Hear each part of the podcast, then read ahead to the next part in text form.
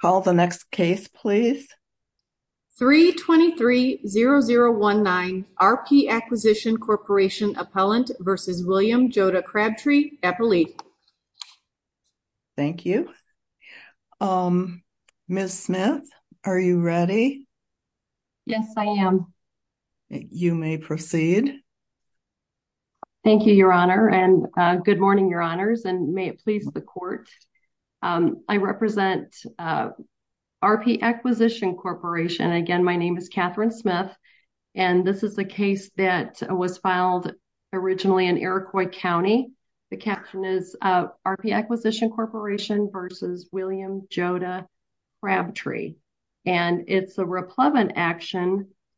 Replevin action simply um, asking that my client wants to get his property. So, um, the history is in 2020, um, the plaintiff, RP Acquisition Corporation, purchased assets out of a bankruptcy estate, and that is uh, what we're trying to get access to. Um, in 2020, the name of the company was T. Olive, and it filed bankruptcy. Um, unfortunately, the successor to T. Olive uh, was the Big R Farm and Home retail stores that uh, maybe some of us may recognize the name of, um, but Big R was sold to T. Olive, and T. Olive operated under the retail name at its storefronts of Stock and Field. So, um, the sale was in 2018, and in um, 2020, unfortunately, uh, the company T. Olive, DBA Stock and Field, filed bankruptcy. And when it filed bankruptcy, it was doing business at 25 uh, retail locations throughout the Midwest, and it owned uh, two warehouses in Watseka, Illinois. Um, the home base uh, of Big R and this company was in Watseka, Illinois, so that's its founding grounds. But um, when it was selling via the bankruptcy court, the bankruptcy court found that you know there were assets that needed to be sold out of the bankruptcy and uh, put the notice out there to the public that um, the assets could be sold, would be sold, and it was going out for bid. And any money generated through the sale of those assets would be used, of course, to pay the creditors that owed uh, T. Olive any money. So, um, several companies bid on the assets, including uh, the plaintiff, RP Acquisition, and plaintiff was the successful bidder.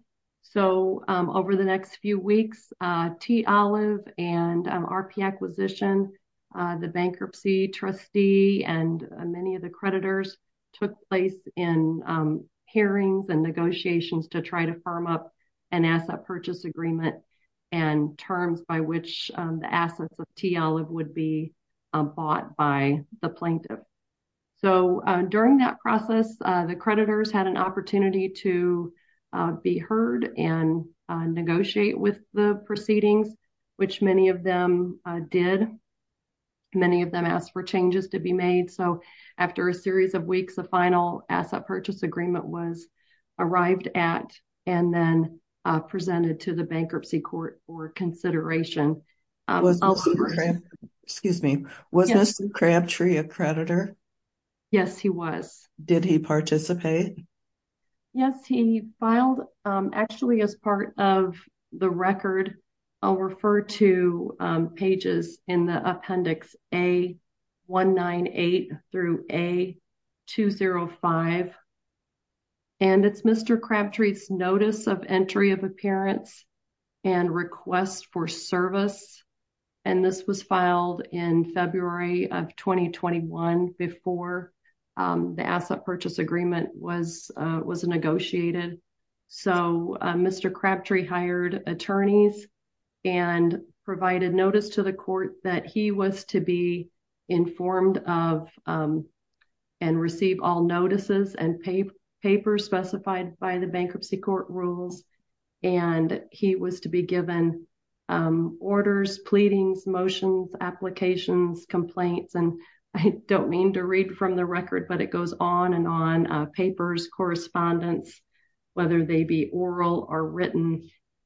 and um, he was to be given those uh, via a specific format. So yes, yes, Mr. Um, Crabtree did, uh, he was able to participate in those hearings.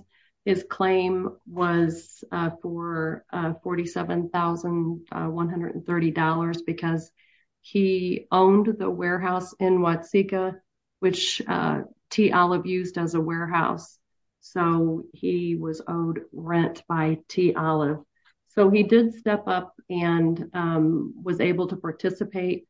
And I will, I'll go ahead and jump to along that regard that um, when the bankruptcy court did approve the asset purchase agreement, it found in the order, it entered an order stating that um, it found that the terms of the asset purchase agreement were fair and it would, um, it was fair to the creditors. It would generate a sufficient sum to sell the assets of T. Olive and then of course be able to uh, make distributions to the creditors. So in the bankruptcy- Ms. Smith, Ms. Smith, I have a question. How long, how many days was this trial? Two days in Watseka. And how long before the trial commenced, how many days, weeks, months before the trial commenced was the trial date set?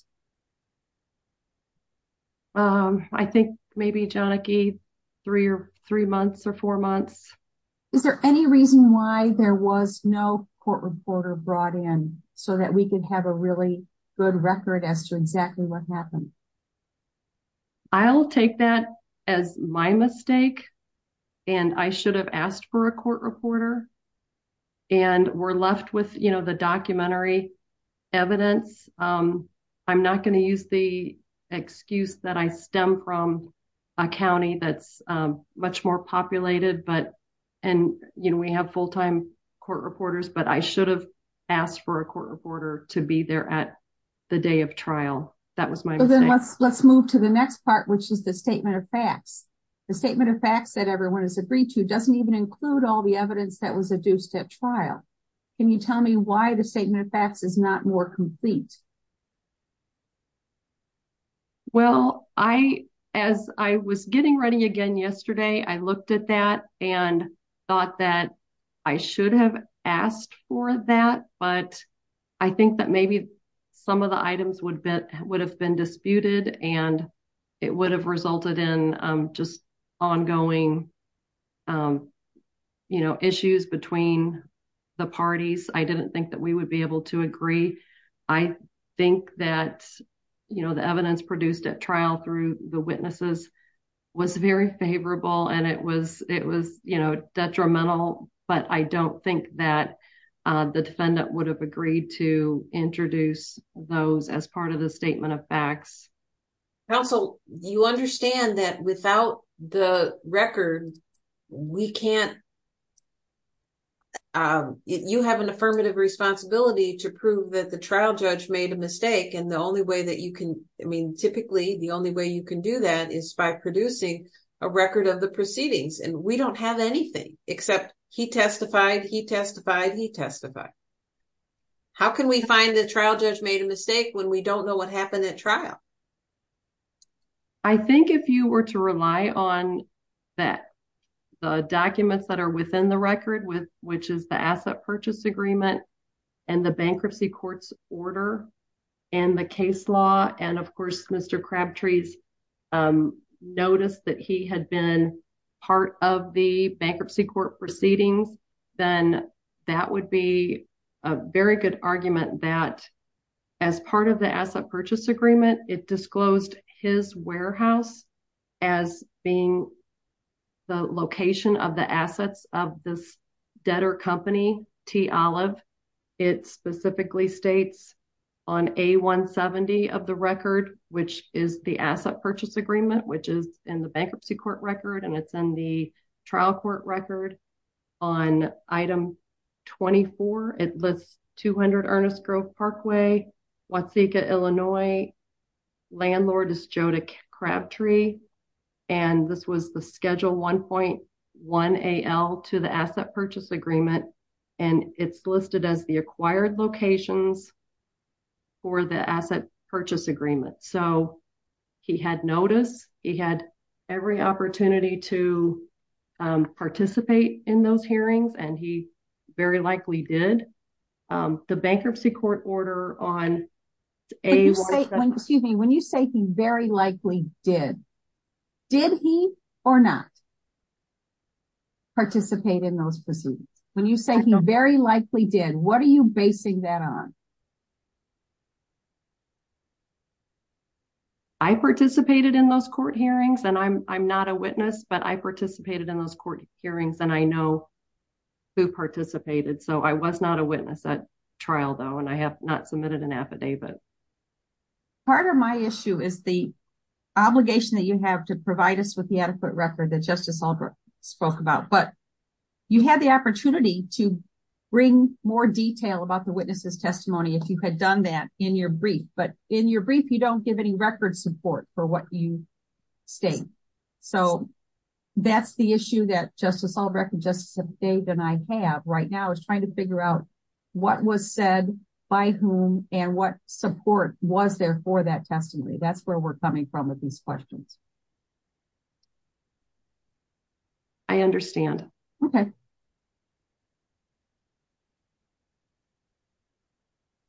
So at the closing of the sale, and again, when um, the bankruptcy court issued the order, and this is in A179 of the record, Um, it states that sufficient notice was given to all of the creditors who had appeared before the court, which Mr. Crabtree was.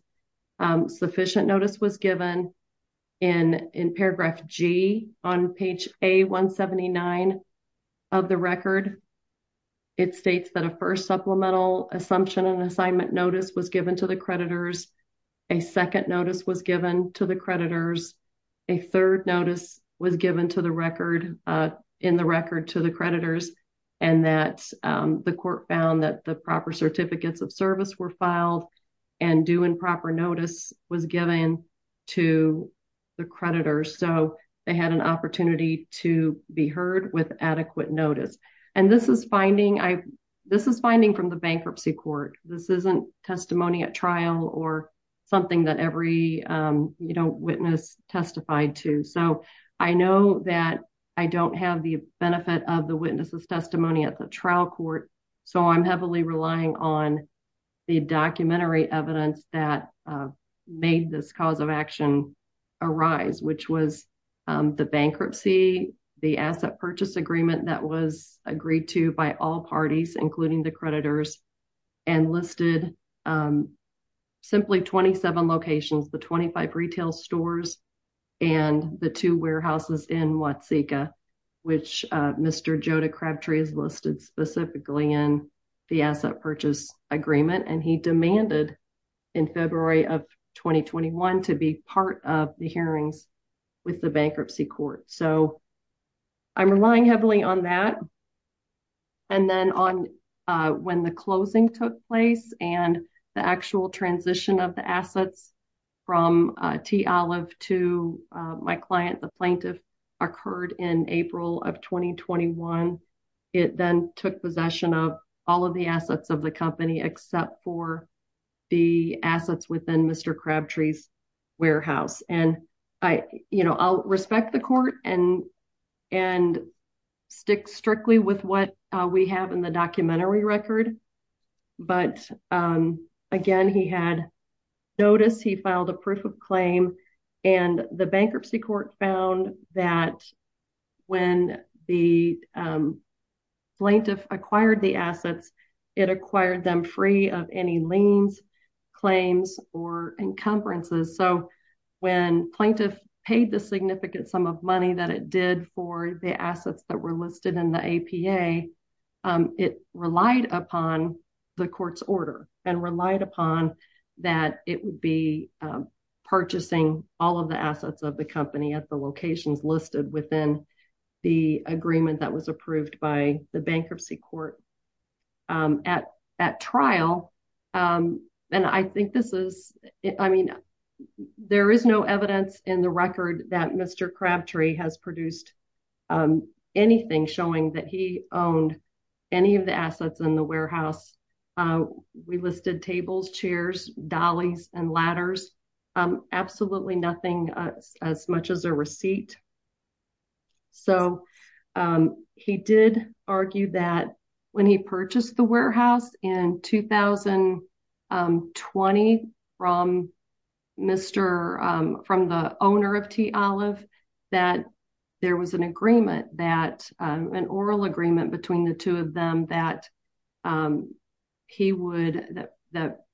Mr. Crabtree would be purchasing all of the uh, personal property within the warehouse as well. But there's no we can't we can't consider anything that you're telling us that's not in the record. And it's your responsibility to prove that that the the judge erred.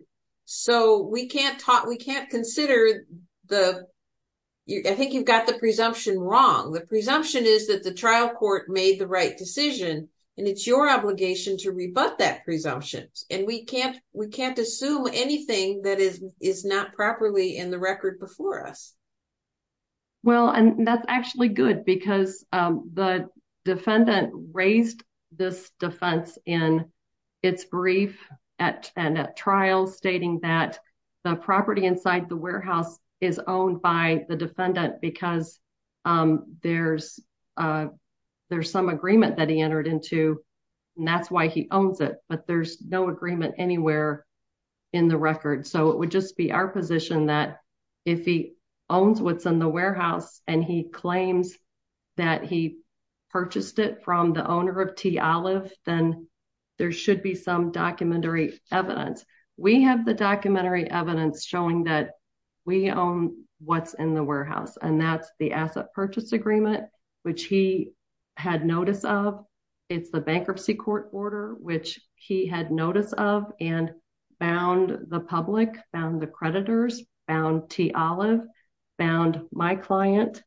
And if you can't rely on a bankruptcy court order that everyone has notice of, I cited a case that if you enter your appearance before a court, you're submitting yourself to its jurisdiction and you're subject to the rulings of that court. And it was an Espinosa case. So, you know, I'm doing my best to rely on what's in the record and what's uh, the documentary evidence, even by judicial uh, admission through the bankruptcy court.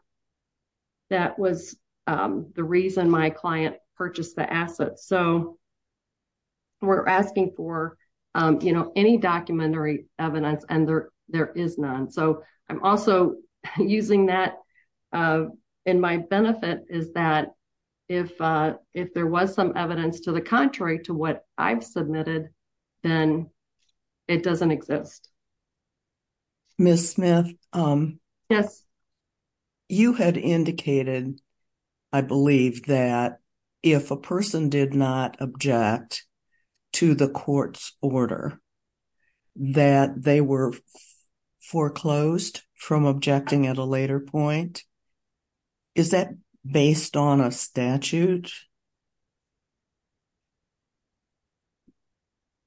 Actually, I believe it's on page 13 of my brief, where um, on 13 of the appellant's brief, page 13, second paragraph, it states that um, where the defendant filed a proof of claim, notice of appearance, request for service, he submitted himself to the bankruptcy court's jurisdiction, and then he forfeited his argument regarding the adequacy of the bankruptcy court's order by failing to raise a timely objection. And the case supporting that is the United States United Student Aid Funds versus Espinosa, 559 U.S. 260. Okay. Thank you. Actually, you know, supports the in a specific bankruptcy case. Okay. Your your time is up. Uh, you will have time for rebuttal. Thank you. Um, thank you. Ms. Nair? Thank you, Your Honor. Uh, may it please the court and counsel. Uh, my name is Janaki Nair. I'm counsel for the Appellee uh, Joda or William Joda Crabtree. Um, to start just where counsel left off, there is no dispute that T Olive, I'm sorry, that RP purchased the assets of T. Olive. There's also no dispute that RP purchased some assets of T. Olive that were located in the warehouse. Of course, they purchased inventory and supplies, things like that, that were actually owned by T. Olive. The question and the element that RP failed to prove to Judge Bartucci's satisfaction, the question is whether T. Olive ever owned the particular items that are being sought in this case.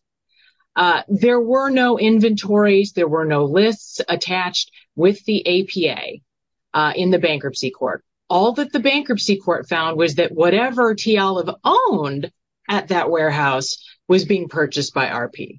No dispute about that. But as Judge Bartucci held, and if you look at uh, it's page six of the transcript of her of her oral argument, of her oral decision, uh, Judge Bartucci states, the CEO for the plaintiff company RP acquisition testified that as of the purchase and order in the bankruptcy court, he did not know exactly what items he had purchased. Inventories were required to determine what that was. However, no inventories and no list of items purchased of the bankruptcy were provided to this court. There was mention of data or information before the bankruptcy court, but documents or specific testimony from what that was to this court was never made. The question as Justice Albrecht and Justice Davenport, I think, have honed in on here is what is in the record and what Judge Bartucci made her decision based on. Uh, part of that might be the documents that uh, Ms. Smith has pointed out to the court, but Judge Bartucci had before her substantial additional testimony, documents, and so on. And in the absence of a record, it must be presumed that Judge Bartucci based her decisions on the law and on the facts that were presented to her.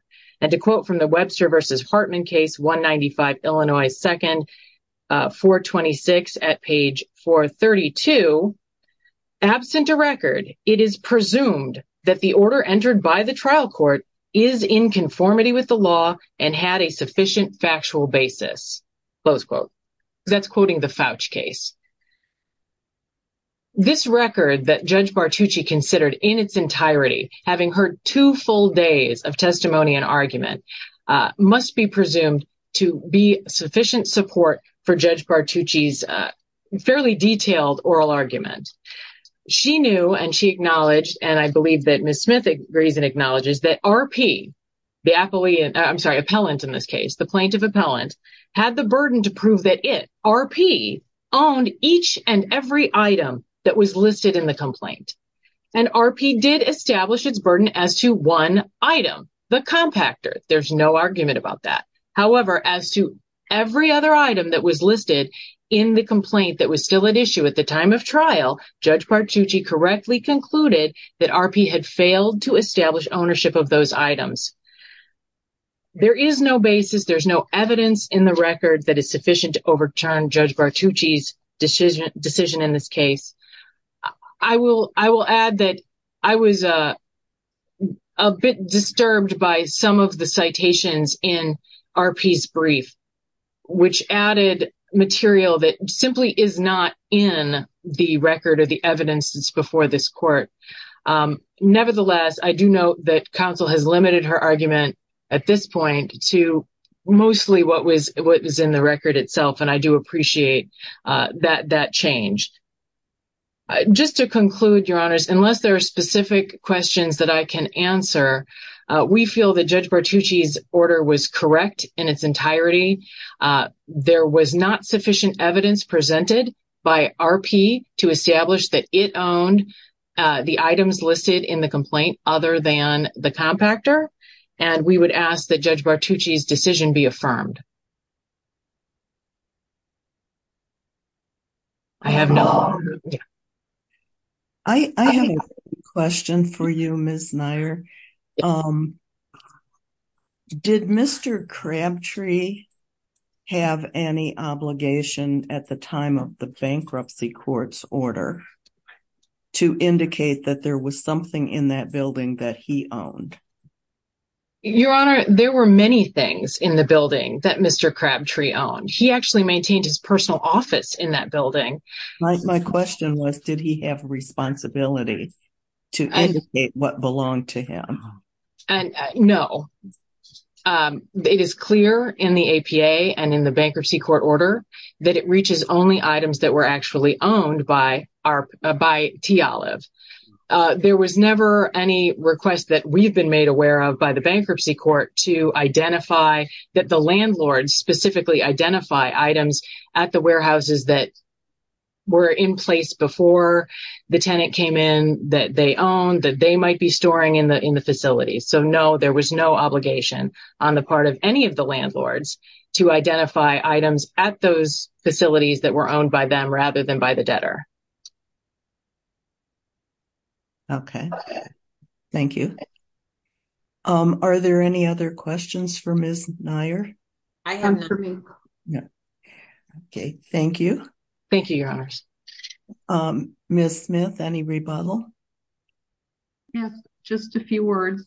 Um, to follow up that the asset purchase agreement listed the acquired locations and there wasn't any terms in the asset purchase agreement that uh, certain items were going to be, um, actually there was um, an actual schedule to the asset purchase agreement that said um, excluded assets and that was marked none. There were no excluded assets.